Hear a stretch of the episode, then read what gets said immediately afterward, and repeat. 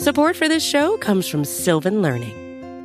When children love learning, they can tackle any challenge life throws at them. Sylvan's Insight Assessment can help you determine if your child is ready for what's ahead. It can also identify gaps in learning and point out areas that could be of concern for your child so they can tackle what's to come. And right now, it's the best price of the year at $29. Go to sylvan29.com to learn more and get your child's assessment for only $29. That's S Y L V A N 29.com.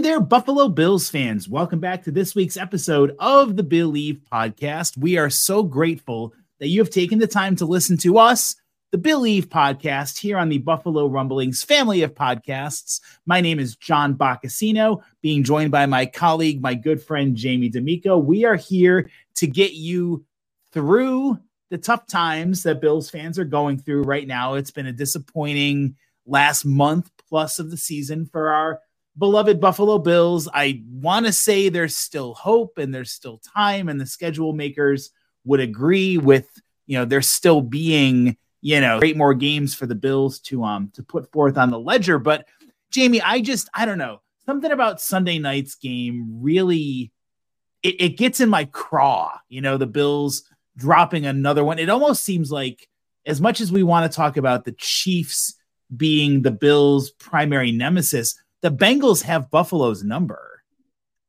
Oh, they really do.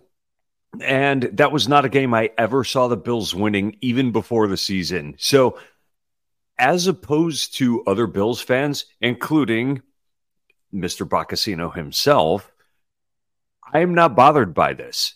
And I'll tell you exactly why. Because everything that went wrong in that game is correctable. Really, everything that went wrong in that game is correctable. Think about it. The Bills were a couple of plays away from probably winning that game. Let's say there's no intentional grounding call taking them out of field goal range. Oh, that let's, was such horse shit. That was right. such a horse shit call. Let, let's say that uh, that Dalton Kincaid doesn't fumble that ball they, they were they were marching. That looked like a touchdown on its way.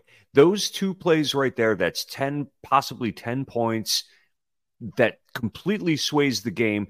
And when you take a look at it in its totality, the Bills offense looks sluggish, but there are things they can do to improve that.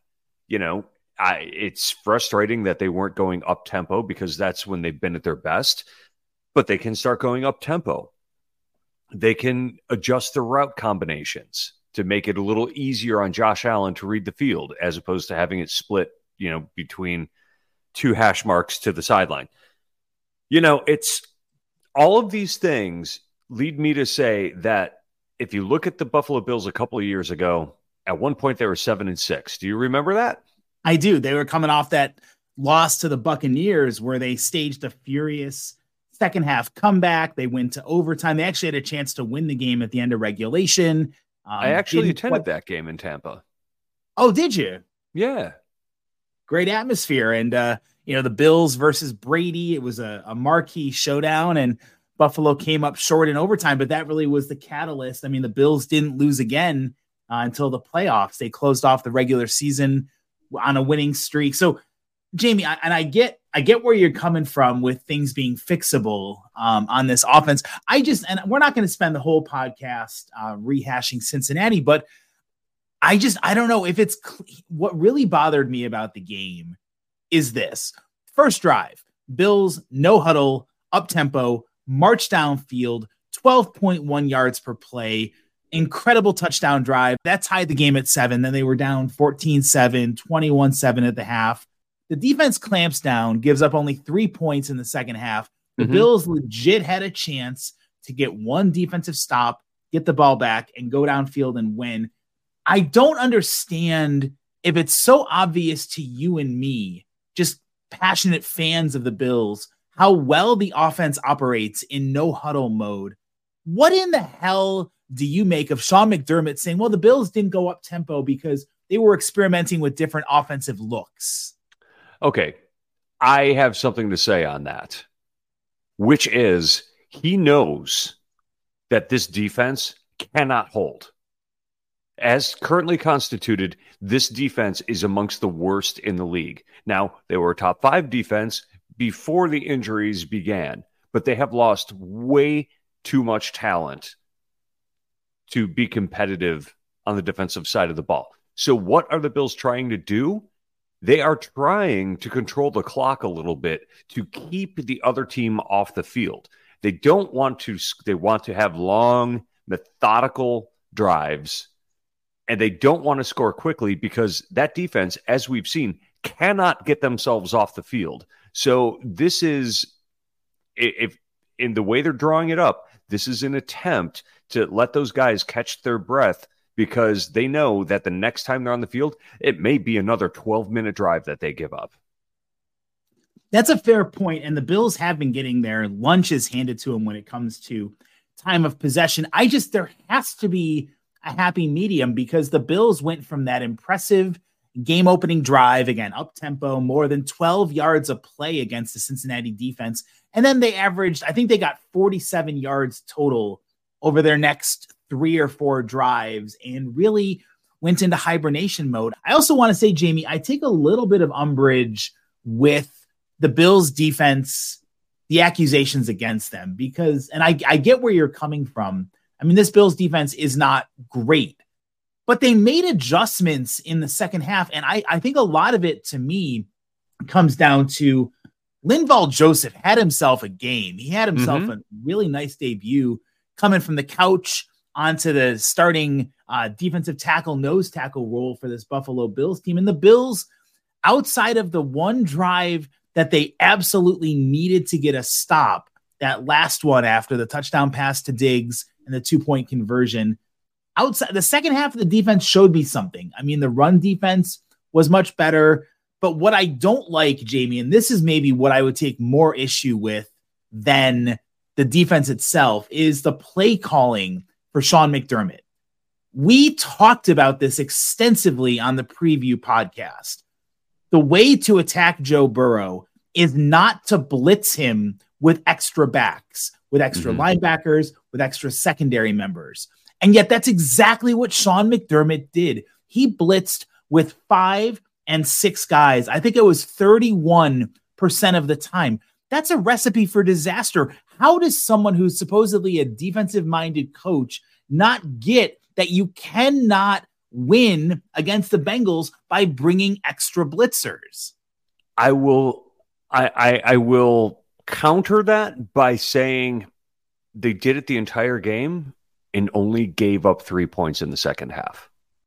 But it seemed like in the first half there were more like Burrow's quick. I mean, Burrow gets yeah. rid of the ball really quickly. I don't know. I just I don't like, and it goes to the same thing with the up tempo offense. If we are able to discern how much better Buffalo's offense is pushing the pace, and if we are able to discern that the Bills are vulnerable when they bring linebackers, secondary members, defensive backs on pressure, like I don't know. It, it just didn't seem. It, I never. Uh, the defense got torched in the first half. It did a much better job in the second half. I I can't just chalk it up to the blitz because it wasn't like they. I mean, they got to Burrow a couple of times, but it just seems to me you're putting your team in a place to fail when you do something that plays to an opponent's strength. Yeah, you know, and, and I did interrupt you a moment ago. My apologies, but I I agree hundred percent because when you watch Joe Burrow, number one, he's not afraid to get hit. Like he he has no conscience when it comes to like preserving his body. Hmm. the other thing is he processes the field probably faster than anyone and he's incredibly accurate. So when you combine those things, he is a blitz beater personified. And I, I would have to agree with you on that. Although whatever the Bills did in the second half seemed to work. I guess I didn't want to talk all episode about the Bengals game, but I think it's no. good for us to get out some of those frustrations. And I, I, I will tip my hat to you, Jamie. I think the point about things being correctable and fixable is valid. And I think one of the examples of this, so I don't know, I you know me, buddy. After I can, I'm very mm-hmm. optimistic. Mm-hmm. I'm very glasses half full, and I want to make this transition from what the Bills didn't do on the field against Cincinnati to what they did afterwards. And what I'm talking about specifically is the news on Thursday that veteran running back Latavius Murray called a play. Now, originally the report came out that the Bills had had a players only meeting. And the first reports were, well, is it the whole team? And it turns out it was just the offense. And it was Latavius Murray's doing because, in his own words, you know, he knows that this team can make a difference, that this offense can be a difference maker. And hopefully, this will be a step in the right direction for the players to hold a players only meeting. I don't know, Jamie. To me, I'm glad that they're recognizing that like something needs to change and they mm-hmm. need to all get together and be on the same page.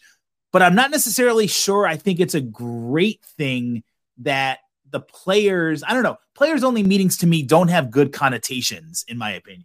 Usually they happen when something is going wrong, right? And that something is either they're not getting effort from people, that they're not on the same page, or that there's a message they feel they need to bring to the coaching staff.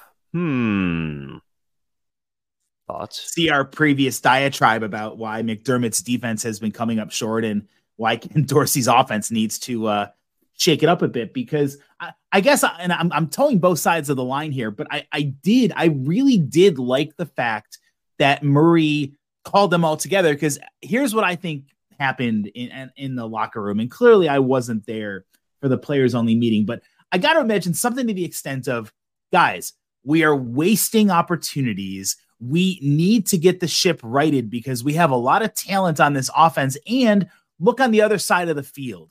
Our defense is beleaguered, they're banged up, and they're depleted. We have got to pick them up. And that's why it's so mm-hmm. frustrating mm-hmm. because the offense has left points on the field time and time again. And you and I both have said it. If this Bills team is going to be successful, it's going to be OK Corral shootout style, where they're mm-hmm. putting up 30 plus points, not the 20 or fewer points that Buffalo's been averaging over the last month plus of the season. So that's that's to me my interpretation of what Murray and the boys were talking about at One Bills Drive. And the more I think about it, I like the fact, while it could be a negative generally when players call uh, players only meetings, I think with this cast of characters, it is a matter of hey, before this is gone permanently, before we fall further behind, we still have a chance to right the ship and get the offense back on track to what we know it can be.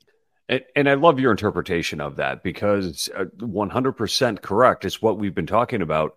The defense, God bless them, they're playing their asses off. They don't have the talent that they need to compete. And statistically, they are near the bottom of the league. They're playing hard. They're making some plays here and there. They're not getting turnovers. They're not getting off the field. But yes, We've seen what the Bills can do when the offense is clicking on all cylinders.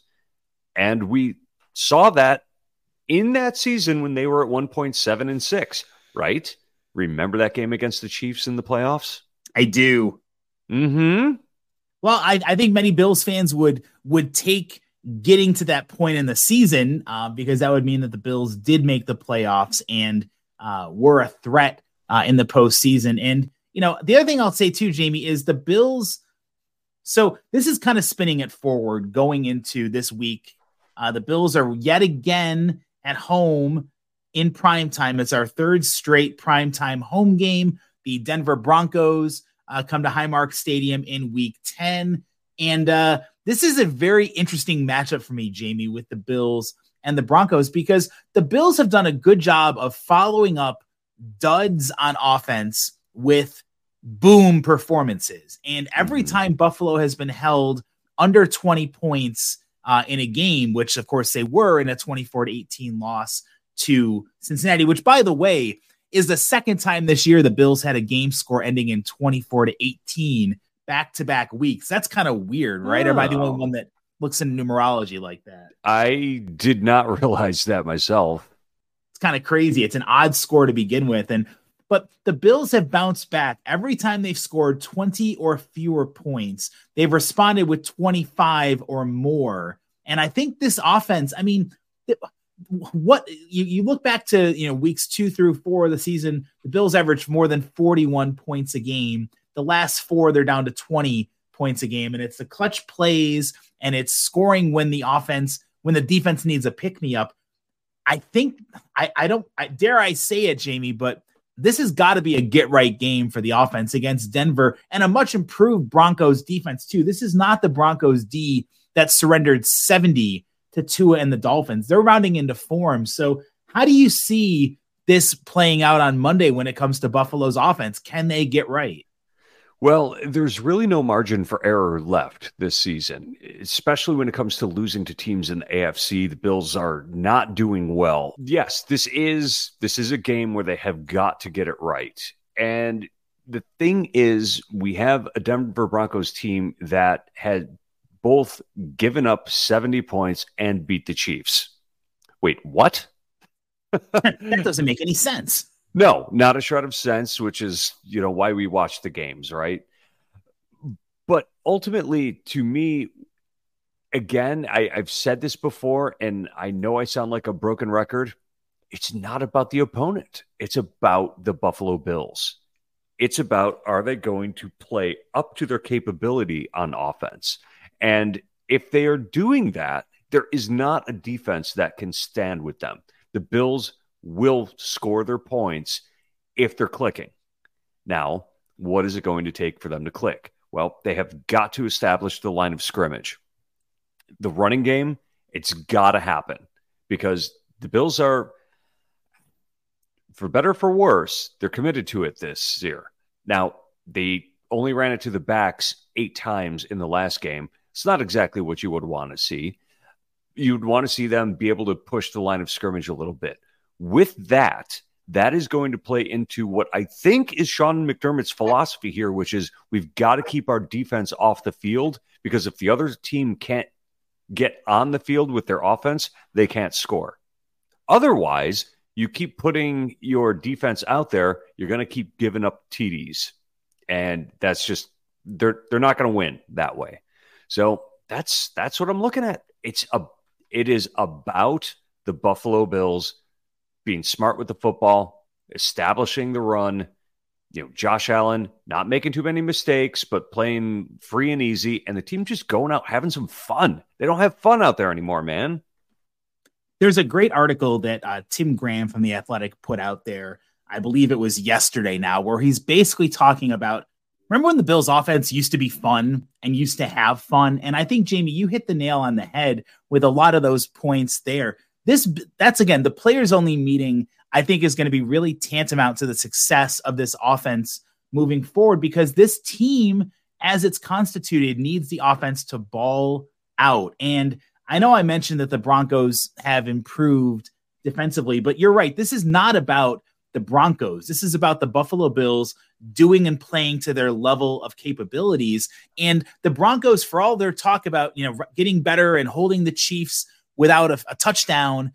That's an anomaly. This Denver Broncos defense still ranks last in the league in yards per game against. They're next to last in points allowed per game under Vance Joseph. This is a defense that is ripe for the taking. The Bills, I think, should have a really good, healthy bounce back performance by the offense. And I don't know, this to me, Jamie, could be, like you said earlier, the catalyst, the springboard for the Bills to go on a, a nice run. They need to win these next two games mm-hmm. out, heading into the key stretch with the Eagles, the Chiefs, the Cowboys. I mean, the teeth of the schedule is coming up, and I think it's a perfect get right opportunity for this Bills offense to really put it all together. Because again, quietly, like the offense, I don't know. I think much is being made about their demise. You know, like the the offensive line is playing out of their minds. If I had told you before the season started that entering week 10 of the season, the Bills would have top five rankings in both run blocking and pass protection. Who, what Bills fan wouldn't take that? This unit is mm-hmm. really. Spencer Brown didn't have a great game um, with the penalties, and there was one on O'Cyrus Torrence. But in general, this offensive line is playing extraordinarily well, and we need to take a minute to appreciate the mm-hmm. continuity because everything else is going to hell in a handbasket, it seems like, but the O line is really playing well and proving its mettle. And again, I think that's going to be a good opportunity for the Bills to play some up tempo offense, um, but then also give the defense a little bit of a rest and a breather too with those long.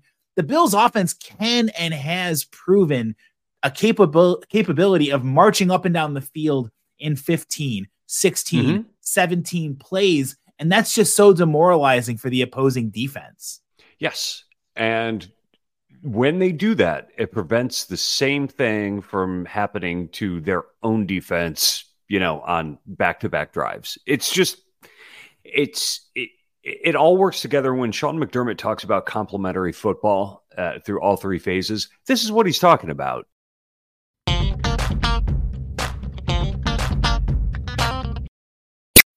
When you need mealtime inspiration, it's worth shopping Kroger, where you'll find over 30,000 mouth-watering choices that excite your inner foodie. And no matter what tasty choice you make, you'll enjoy our everyday low prices, plus extra ways to save, like digital coupons worth over $600 each week. You can also save up to $1 off per gallon at the pump with fuel points. More savings and more inspiring flavors make shopping Kroger worth it every time. Kroger, fresh for everyone. Fuel restrictions apply it's really funny. It, I want to go on a sidebar a little bit here. There's just strange ways in which people are finding criticism of mm. the Bills and the coaching staff in particular. I was seeing on social media where people were getting very upset at Sean McDermott for saying he wanted the team to play complementary football. What? You're angry at that? You're angry that he wants all three phases to play well as a as a team.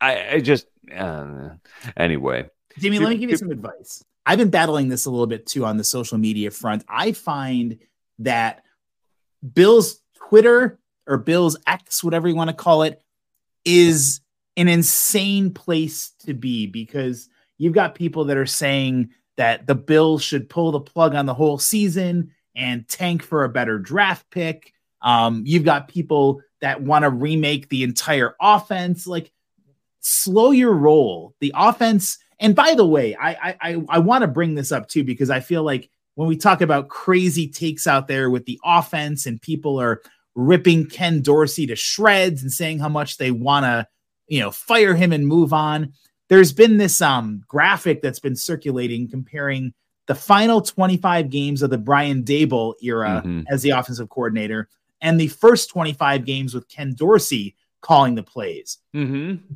Do you know, Jamie, that the Buffalo Bills have a better ranking in almost every category out there outside of Daboll's teams scored a little bit more, but Dorsey's teams were more effective in the red zone had better success on the plays that they ran, averaged more yards per play uh, during the first 25 games of his tenure, and they both were 18 and 7 during that time span. So let's slow ourselves when it comes to kicking Dorsey to the curb because I think it's a matter, of, I hate to say this execution thing, but it really is execution and scheming and just getting back to having fun and playing like backyard football with this Bills offense that's the remedy that's going to get him back on track. And what was the difference in the points put up? Do you recall from that article in the Athletic? I do not. Do you want, I, I'll give you the I answer. do not offhand know that one. Do you know it? Yes. The difference was average drive start. That's right, because the defense was forcing more turnovers and giving the Bills a shorter field. I mm-hmm. remember it mm-hmm. now, which makes them more prolific and dangerous. Of course, any offense is going to be more dangerous if they only have 50 yards to go instead of 75.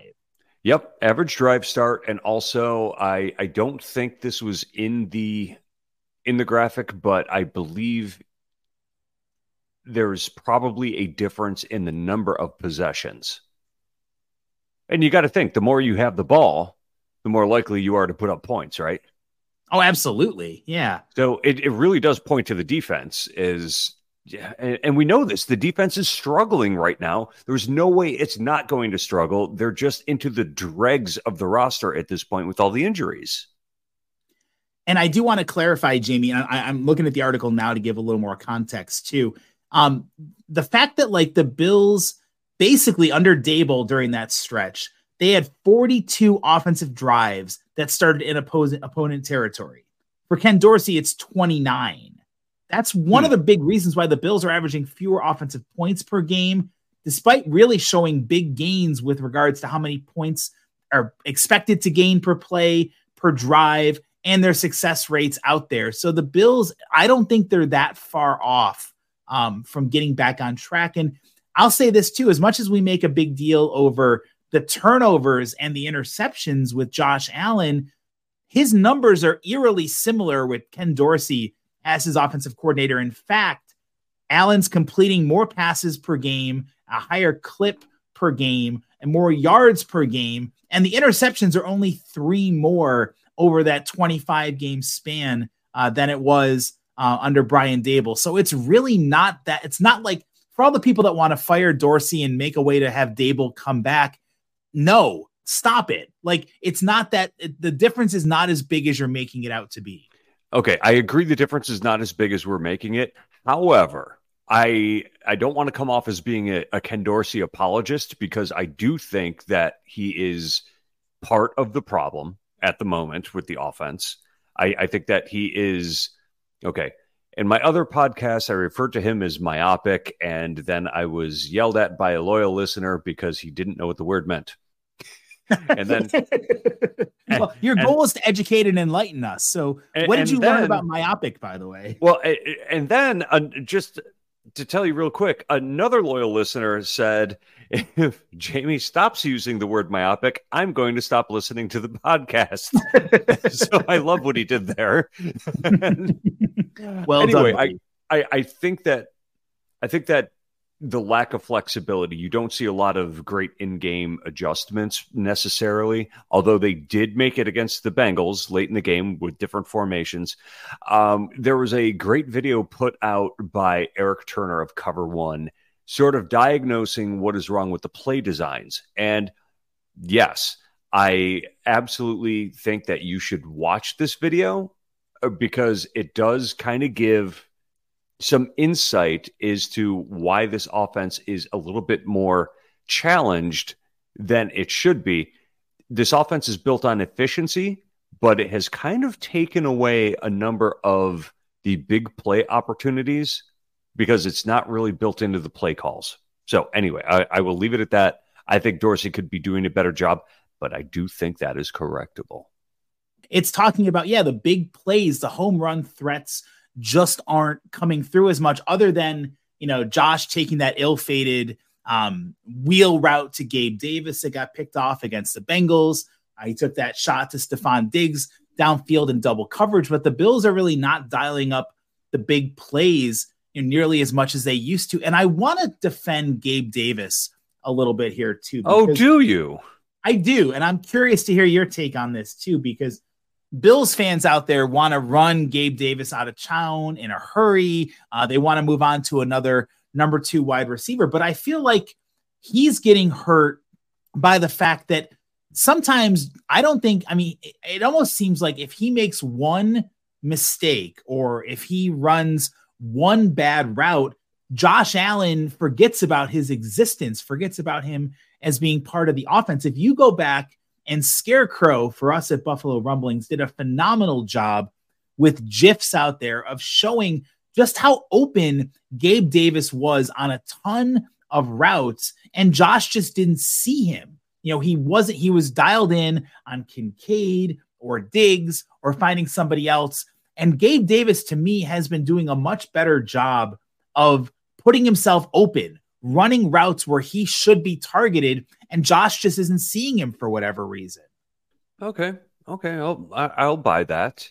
Um, the limited route tree that they have him run is not beneficial, and we saw that a couple of games ago when he was actually doing a bit.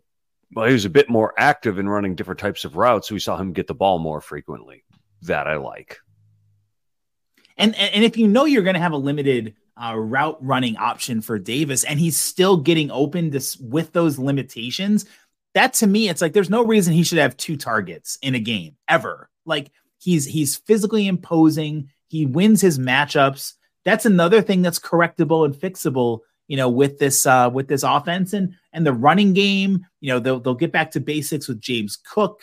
Uh, maybe this is the week Lenny Fournette gets activated. Although Ooh. I think Latavius Murray is going to have himself a day just based off the fact that he is now, you know, the the superhero for calling together the offense and organizing this meeting. I wouldn't be surprised if he had himself a nice game on Monday night. This needs to be a get right game for the Bills offense. I can't say it enough. Jamie said it earlier too. Our talk here on the podcast, that's why we're not talking much about the Broncos at all because it's not about Denver. This is about Buffalo. Not at all. It's about Buffalo answering the bell and Buffalo coming to play in prime time.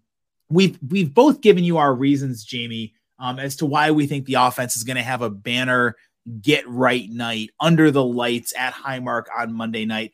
What about Buffalo's defense? And did you pick up to the fact of just how good I thought Linval Joseph played coming off the couch? I mean, the Joe Mixon and the Bengals run game in the second half, especially when the Bills knew they were going to be running, had really good success stopping the run, I thought.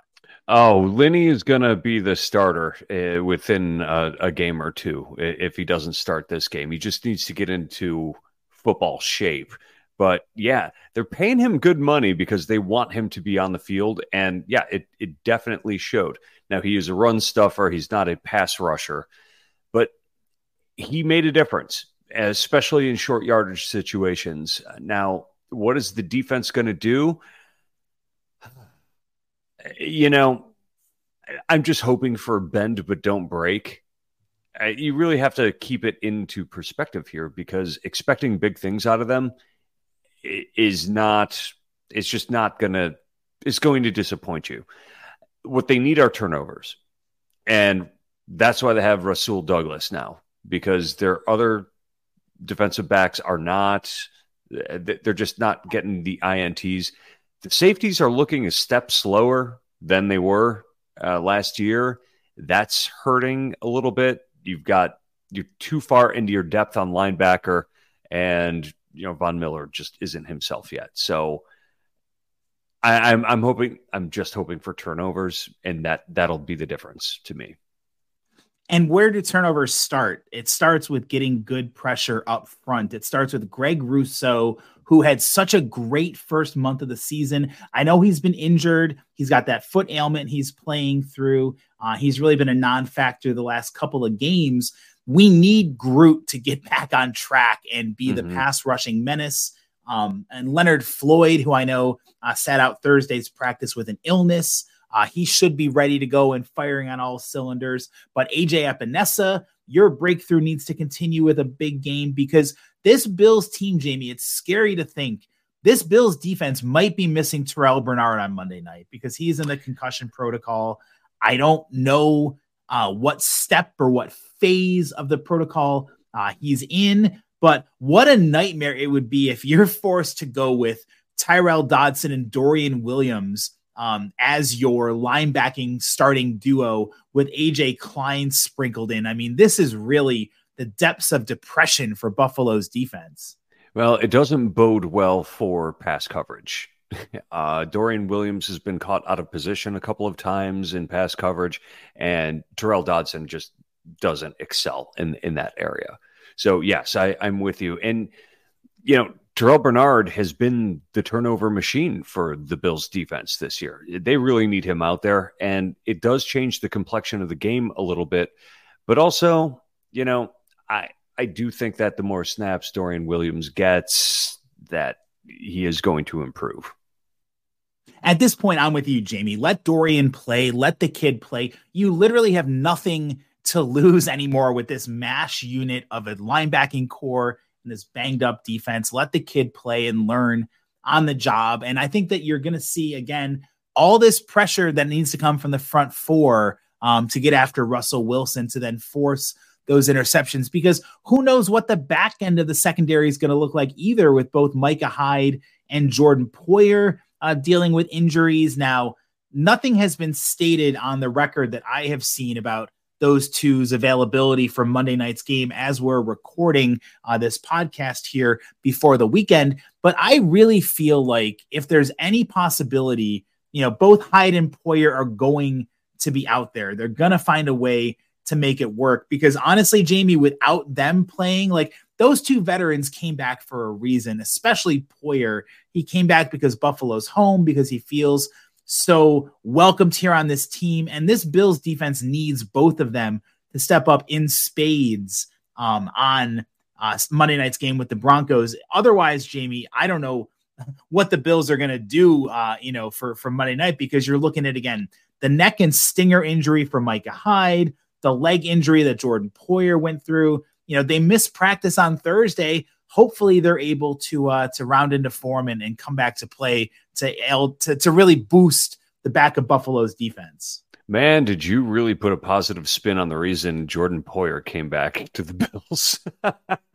I tried, man. I mean, it's money too, and nobody else wanted him. But you know, I I give it up for a veteran wanting to stay in Buffalo. You know, I mean, this this city gets you know poo pooed on for the weather and you know everything like that, and for a veteran to have found that home and community, I'll give it up for Poyer for his loyalty. All right, all right, I'm with you. I, I hear that. I hear that. But yes, uh, it the Bills have to get it done on the line of scrimmage, take some heat off. I'm I'm actually comfortable with the corners right now. Um, that's a surprise, but yeah, it's it's going to have to be the line of scrimmage and Russell Wilson. Huh. Not so scary anymore. The artist formerly known as uh, Russell Wilson, who may he may be one of those guys who had a great Hall of Fame worthy first half of his career and is playing himself out of Canton with how bad he has been uh, the last couple of years. Um, Russell Wilson can be a turnover machine. Uh, he's not a deep threat at all. He's averaging less than seven yards per pass attempt. They do have talented receivers in Courtland Sutton and Jerry Jeudy. Um, so this will be an interesting matchup for Buffalo's corners with Dane Jackson, with Rasul Douglas. We're not sure about Christian Benford's availability with the hamstring injury. Um, but Courtland Sutton, Sutton is going to be a fun matchup to watch. Him against Rasul Douglas, I think, would draw that assignment because of the height on height. You know, Sutton six four, Douglas is six two. Sut- uh, Douglas plays really well, rather against the bigger physical wideouts. And again, with the fact that you know the the Broncos offense is not a world beater, you know whatsoever. I mean, the uh, they're 16th in the league in points per game. They're 22nd in yards per game. Uh, under Joe Lombardi, the offensive coordinator, and Sean Payton's team is really, really struggling. So let's hope that this is a get right game on both sides of the ball for both Buffalo's offense and Buffalo's defense. Jamie, take us home. You can go first on your predictions. How are you seeing the game play out in prime time? I'm seeing the Bills winning this one 24 18. Three weeks in a row with the same score. yeah.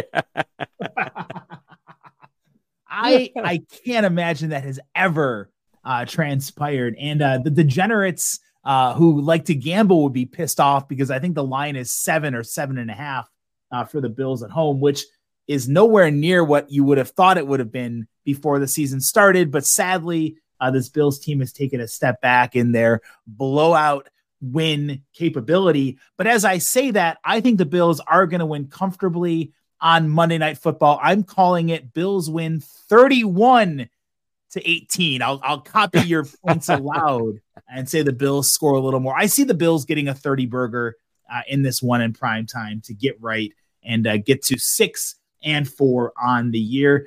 Bills fans, Billieve listeners, we want to hear from you. What are your thoughts on our topic this week? How do you see the game playing out? Will the Bills get back in the win column? Jamie is on Twitter at the Jamie D'Amico, and I am at John Boccacino.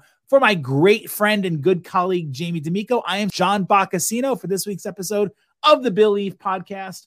Go Bills.